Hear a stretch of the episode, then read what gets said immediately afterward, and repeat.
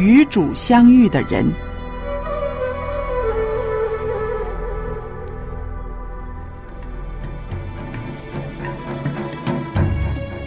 亚当、亚当、以诺、以诺、挪亚、挪亚、亚伯拉罕、亚伯拉罕、以撒、撒、雅各、雅各、约瑟、摩西、摩西、亚伦、约书亚约、书亚、底波拉、底波拉基甸、殿、参孙、参孙、撒母耳、撒母耳、伯德、罗德、约拿丹、约拿丹大、卫、所罗门、所罗门西西加、西西加、约西亚、以利亚、以利亚以撒、哈拿、以斯帖、拿俄米拿俄米、路德、拉合、利百加、保罗、彼得、雅各、约翰、玛利亚、雅鲁、马丁路德、约翰胡斯、约翰卫斯理。他们因着信制服了敌国，行了公义，得了应许，堵了狮子的口，灭了烈火的猛士，脱了刀剑的锋刃，软弱变为刚强，征战显出勇敢，打退外邦的全军。他们都是与主相遇的人，是上帝让他们的生命有所改变。下一个是你吗？祝福你与主相遇。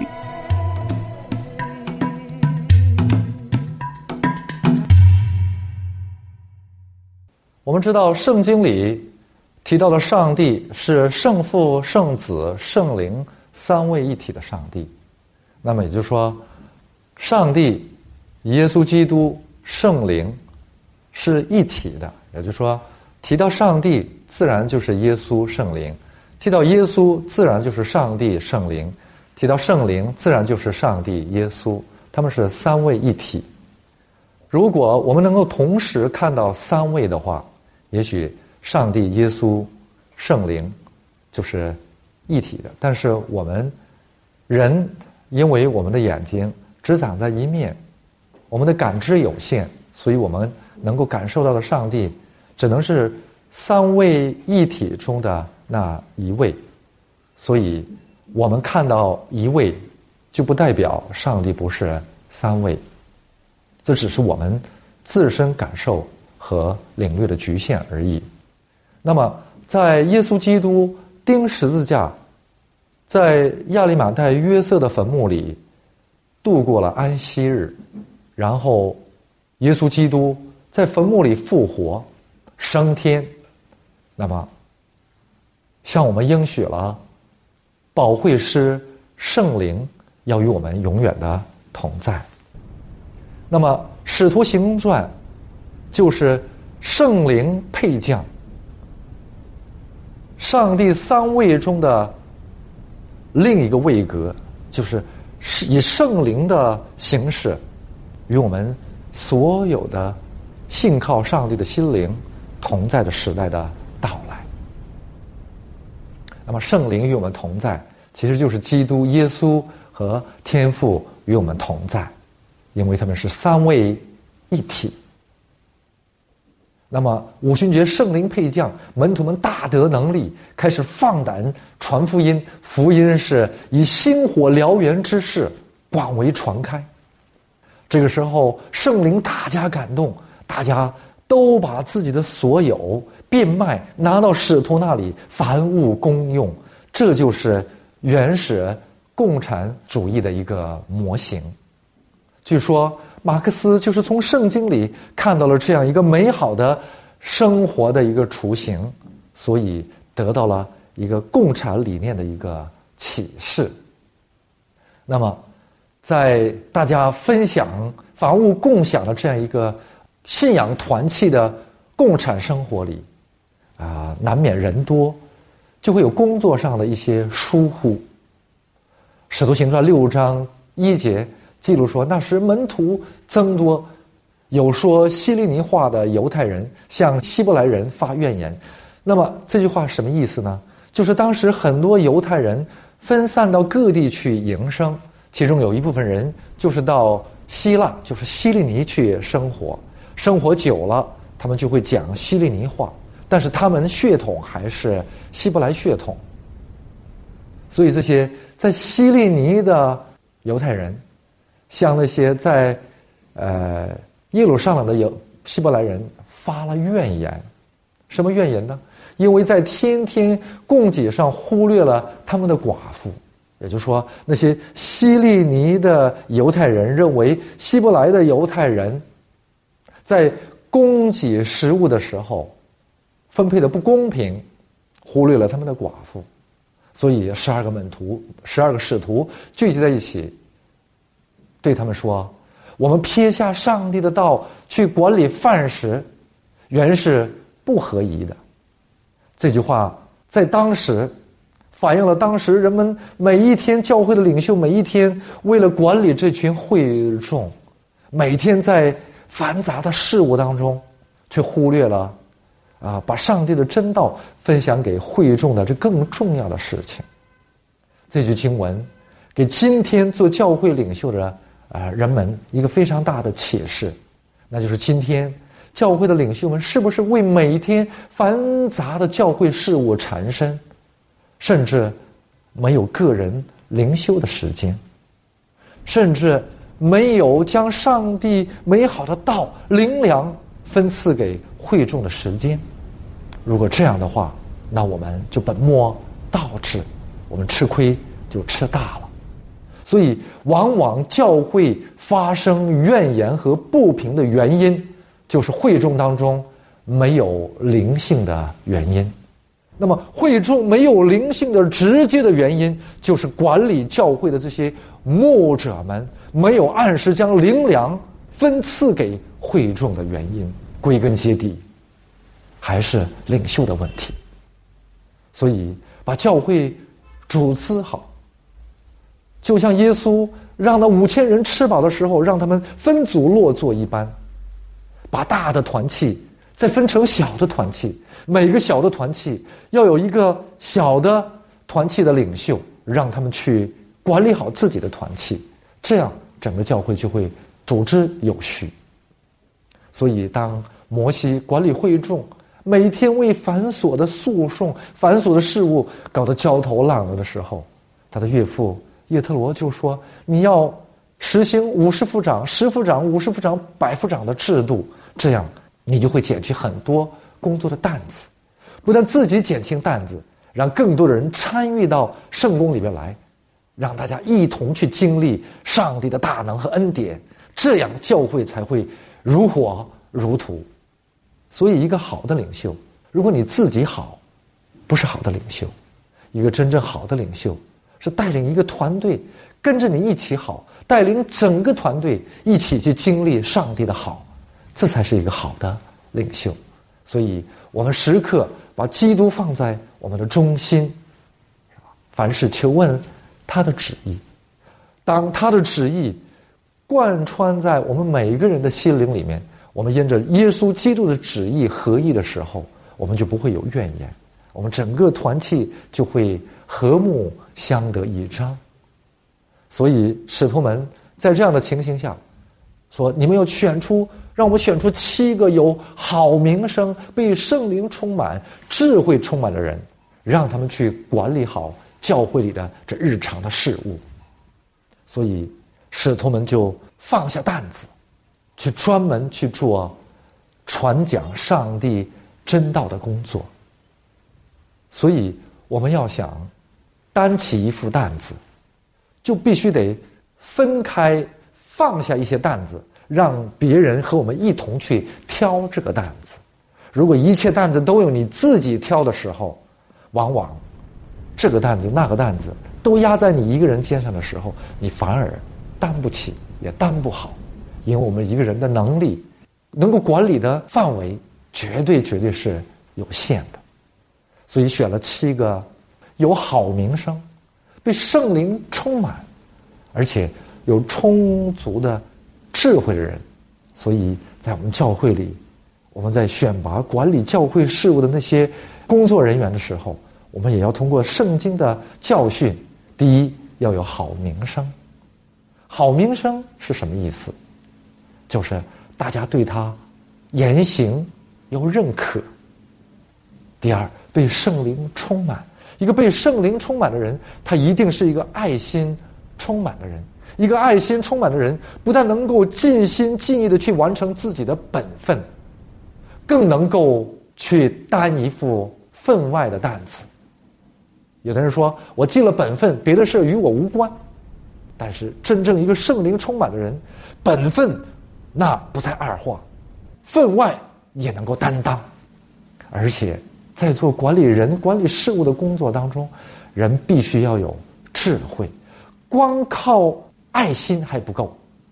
往往在教会里有很多有热心的人，一出于一片的好意去真诚的服务，但是。人们却不领情，反而在人们的不领情面前，自己的热心被泼冷水，反而受伤害。对这样的人，我愿意说这样一句话，就是我们的热心，一定还要有慧心。如果只有热心没有慧心，我们的热心可能灼伤别人，最后反过来还要灼伤自己。所以我们要祈求，祈求上帝，就像所罗门，他不求金不求银，只求耶和华的智慧，能够管理好自己的百姓。当我们圣灵充满的时候，上帝一定会给我们充足的智慧。所以使徒们把这样的工作分派给这七个执事以后，他们就专心的祷告、传道。在这样的事情上，能够花更多的时间，投入更多的精力，所以今天我们教会里也应该像使徒时代一样，教会的众多的事物要发动教友们，让他们推举一些有好名声、有爱心、充满有智慧、充满的人去管理，而牧养人专心去做祷告、代求、传道的工作，这样教会就会相得益彰，而且。教会会变得井然有序。那么大家听了这话，都喜悦，然后就挑选了七位执事。我们在与主相遇的人栏目里，我们已经分享过其中的一位，就是施提反执事。他的殉道是整个人类历史当中一个一个划时代的一个重要的事件。这七个执事当中有斯提反。他大有信心，是圣灵充满的人。这七个执事也同样是圣灵充满的人，其中就有一个人物叫菲利，和耶稣的十二个门徒是同名，也叫菲利。还有伯罗哥罗、呃尼加挪，还有提门，还有巴米拿，并进犹太教的安提阿人尼格拉，选了这七个人做教会管理教会的执事。那么大家。给他们祷告，使徒们给他们祷告，按手在他们身上，所以上帝的道就兴旺起来。耶路撒冷的门徒数每一日都有增加，而且许多祭司信了这道。也就是说，当时犹太教的宗教领袖们也信了道。如果用今天的话语来阐释的话，就是很多教会、其他教会的牧师、天主教会的神父也信了。这真道。那么，福音的兴旺，撒旦就红眼，所以扫罗就是那个啊，使徒保罗成为保罗之前的那个扫罗，他开始残害教会，他进个人家，凡是那些信主的人，他都拉来打入监狱里，所以人们就纷纷散去。刚刚兴旺起来的福音的火种。好像被打的火星四溅，但是正是这四溅的火星，反而使上帝的福音从犹大地境分向撒玛利亚，分向希利尼，分向更广阔的地方。所以，撒旦的逼迫，反而使福音更加兴旺。所以，菲利在这样的啊压迫下面，他离开了耶路撒冷。来到了撒玛利亚，在那里宣讲基督。当众人们都听见了，听见了菲利所讲的道，而且他讲的道是有能力的。当他的道讲出来以后，这个道入了人心以后，通上帝通过菲利所讲的上帝的道，就在那些听了道的人的生命当中行了大能。所以和同心合意的听从菲利所讲的道。许多人，他们身上的污鬼被赶了出去，是吧？许多瘫痪的人、瘸腿的人都得到了医治，所以全撒玛利亚城大家都欢喜，真是皆大欢喜。所以在这里我们可以看到，一个真正上帝的道在身的人，一个真正充满了爱心、充满了圣灵、大有信心的人，出去传道的时候，我们可以为整座城带来变化、带来欢喜。上帝的道是蛮有能力的，它带来的变化可以让整座城都能够得到欢喜。所以，当我们讲道的时候，不是我们要用什么行医的办法给人医了病让人信主。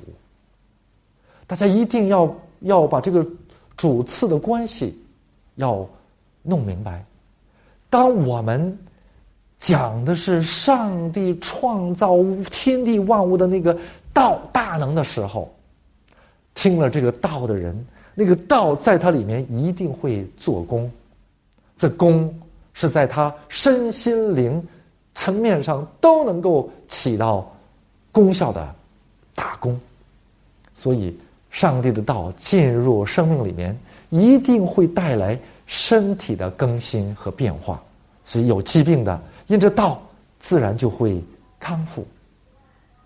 所以我坚信道能医人。所以什么是真正的大医？有上帝的道，能把上帝的道讲入人的心里面，让上帝的道能够在听到的人生命里面起作用。这样的人就是大医，就是神医，是吧？所以菲利他明白了上帝的道，所以他讲出上帝的道的时候，他就有医病赶鬼的能力。我相信，凡是。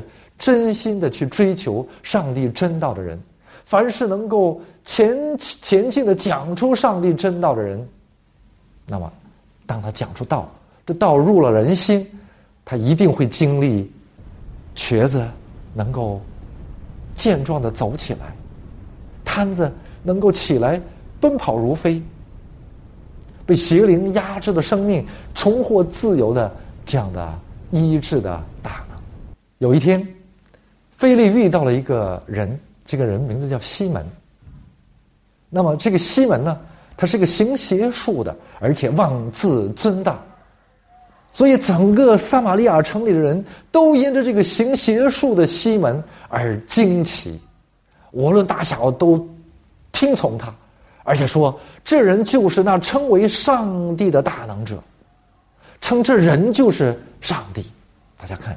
当人被称为上帝的时候，是最危险的；当人自称自己是上帝的时候，那就更危险了，是吧？很多人打着上帝的旗号，行一些让人惊奇的事情，但是记住了，每当耶稣行了让人感到惊奇的事情的时候，耶稣都要都叮嘱人们不要随便讲话。为什么？因为当人们把这种惊奇的事情，当成他们追求的对象的时候，他们往往离真理就越来越远了。耶稣要人们明白的是真理，不是要让他们明白这惊奇的事情。如果耶稣所行的神迹恰恰是他们认识真理的羁绊的时候，耶稣就不要让他们讲他们身上所发生的这奇迹。所以，上帝不以神通渡人，是吧？上帝是用真理救人。所以，他们撒玛利亚城的人都听从这个西门，他久用邪术，所以大家都服他，都怕他。但是，上帝的仆人菲利到了撒玛利亚城，事情就发生了变化。他讲述上帝的国度，讲述基督的福音。耶稣基督的名传开以后，男女老少都信服了基督，信服了真道，他们受了洗。这个行邪术的西门也在那里听。听了以后，他自己也信了，而且也受了洗，所以他经常跟菲利在一起。所以看到菲利所行的大异能，这个让人们感到惊奇的西门自己也感到惊奇。没想到能人背后有能人，所以西门就跟着菲利，想要学到菲利的能力。所以啊，当。耶路撒冷的使徒们听到菲利在撒玛利亚城开展的圣功是如此的兴旺，所以彼得、约翰就来到了撒玛利亚城，为他们祷告，叫他们受圣灵。所以使徒就按守在这些撒玛利亚城的人身上。当西门看到使徒按守在人身上，圣灵就降在被按手的人身上的时候，这个西门。就按耐不住了，他对使徒们说：“把这个权柄也给我吧，叫我给谁按手，谁就可以受圣灵。”这个时候，彼得说：“和你的银子，一同去灭亡吧，因你想上帝的恩赐是可以用钱买的吗？你在这道上无份无关，因为在上帝面前，你的心术不正。”也就是说。西门这个行邪术的人，他跟从非利，信主受洗，其实他心中是别有动机，那就是他看到非利所行的神迹，要为自己技高一筹，所以他为了亲近菲利，从他身上学到一些本领，所以他不惜披上了这信仰的。外衣，如果，如果今天我们来到教会里，如果今天我们跟从耶稣、相信耶稣，其中还有一个我们自己的动机和目的的话，也许我们就离像西门这样的人的地步就不远了，在与主相遇的人的生命里面。我们所求的不是我们身外之物，我们所求的就是上帝的道进入我里面，带给我的生命的变化。所以彼得接着说：“当你懊悔你的罪恶，祈求主，或者你心里的意念可得赦免。我看出你正在苦胆之中，被罪恶捆绑。所以，这个西门。”知道上帝是有大能的上帝，但是他还想像过去一样行奇迹，让人们对他能够有所啊青睐，有所关注，是吧？所以在教会里，在信仰的团契里，切记不可哗众取宠，唯有上帝的道造就我自己，造就跟从耶稣的会众，所以。没有道，离开了道，我们就会求一些道外的这些雕虫小技来哗众取宠，而且反这样的取宠的雕虫小技，反而让世人们更加买账，所以你就从中可以取利，这就极其危险了，极其危险了。西门说：“愿你们为我求主，叫你们所说的没有一样临到我身上。”所以他有点害怕了，他有点害怕。有一天，当菲利在撒玛利亚城如火如荼的开展圣功的时候，圣灵对他的仆人说：“起来，向南走，从那往往那从耶路撒冷下撒迦的路上去。那路是旷野。”大家看，当一个教会的领袖在一个地方开辟圣功、拓荒、开拓新宫，新宫开拓的如火如荼，这个时候，如果圣灵说你离开，你去你去新的地方再去开辟圣功的时候，很少有人愿意离开这已经开拓好了的一片乐土。大家都愿意守城，而不愿意去开拓。但是菲利是一个圣灵充满的人。当圣灵让他起来去旷野、去撒家的路上的时候，他毫无迟疑，他立刻起身。也就是说，很再大的成就，再多的拥有，拴不住一个真正真道在身、为传福音、把传福音当作己任的人。所以，很多的教会领袖在一个教会终身任职，甚至有些教会领袖要把自己所开拓的这个教会当作产业一般留给自己的后代。我觉得这个，我们应该反思。我们要在菲利身上学到一个很好的榜样，那就是，即便是我开拓的，即便这里的福音兴旺，但是圣灵呼召我，让我起身到那没有。开展圣功的地方去拓荒、去开拓的时候，我们就要立刻起身，到下到那条件更加艰苦的地方去开展圣功。我觉得这才是真正一个圣灵充满的上帝的仆人的作为。那么往撒迦的路上，他遇到了一个人叫埃提阿伯。埃提阿伯就是古时在以赛亚书十八章一节提到，他是一个大有权的太监。他是埃提阿伯女王甘达吉手下的总管银库，也就是司库。他上耶路撒冷去礼拜，也许他有人向他传上帝，他已经信了上帝。他看圣经，在路上，在回去的路上，他念的是先知以赛亚的书。圣灵感动菲利，贴进去，所以菲利赶到那里。就问他：“你念的是什么书？”他说：“我念的是以赛亚书。”你念的你明白吗？他说：“没有人教我，我怎么明白呢？”于是请菲利上车，然后菲利就把以赛亚书里对耶稣基督的预言都一一的向这位总管做了分解。这个太监就明白了先知的话，所以菲利就开口。从这经上对他讲耶稣，二人正往前走的时候，有一汪水。太监说：“看呐，这里有水，我受洗有什么妨碍呢？”菲利说：“你若有，你若一心相信，就可以。”大家看，在这里，菲利为太监受洗的条件，并不是菲利明白了多少圣经，他的生活是否已经改良，而是只要你一心相信，就可以。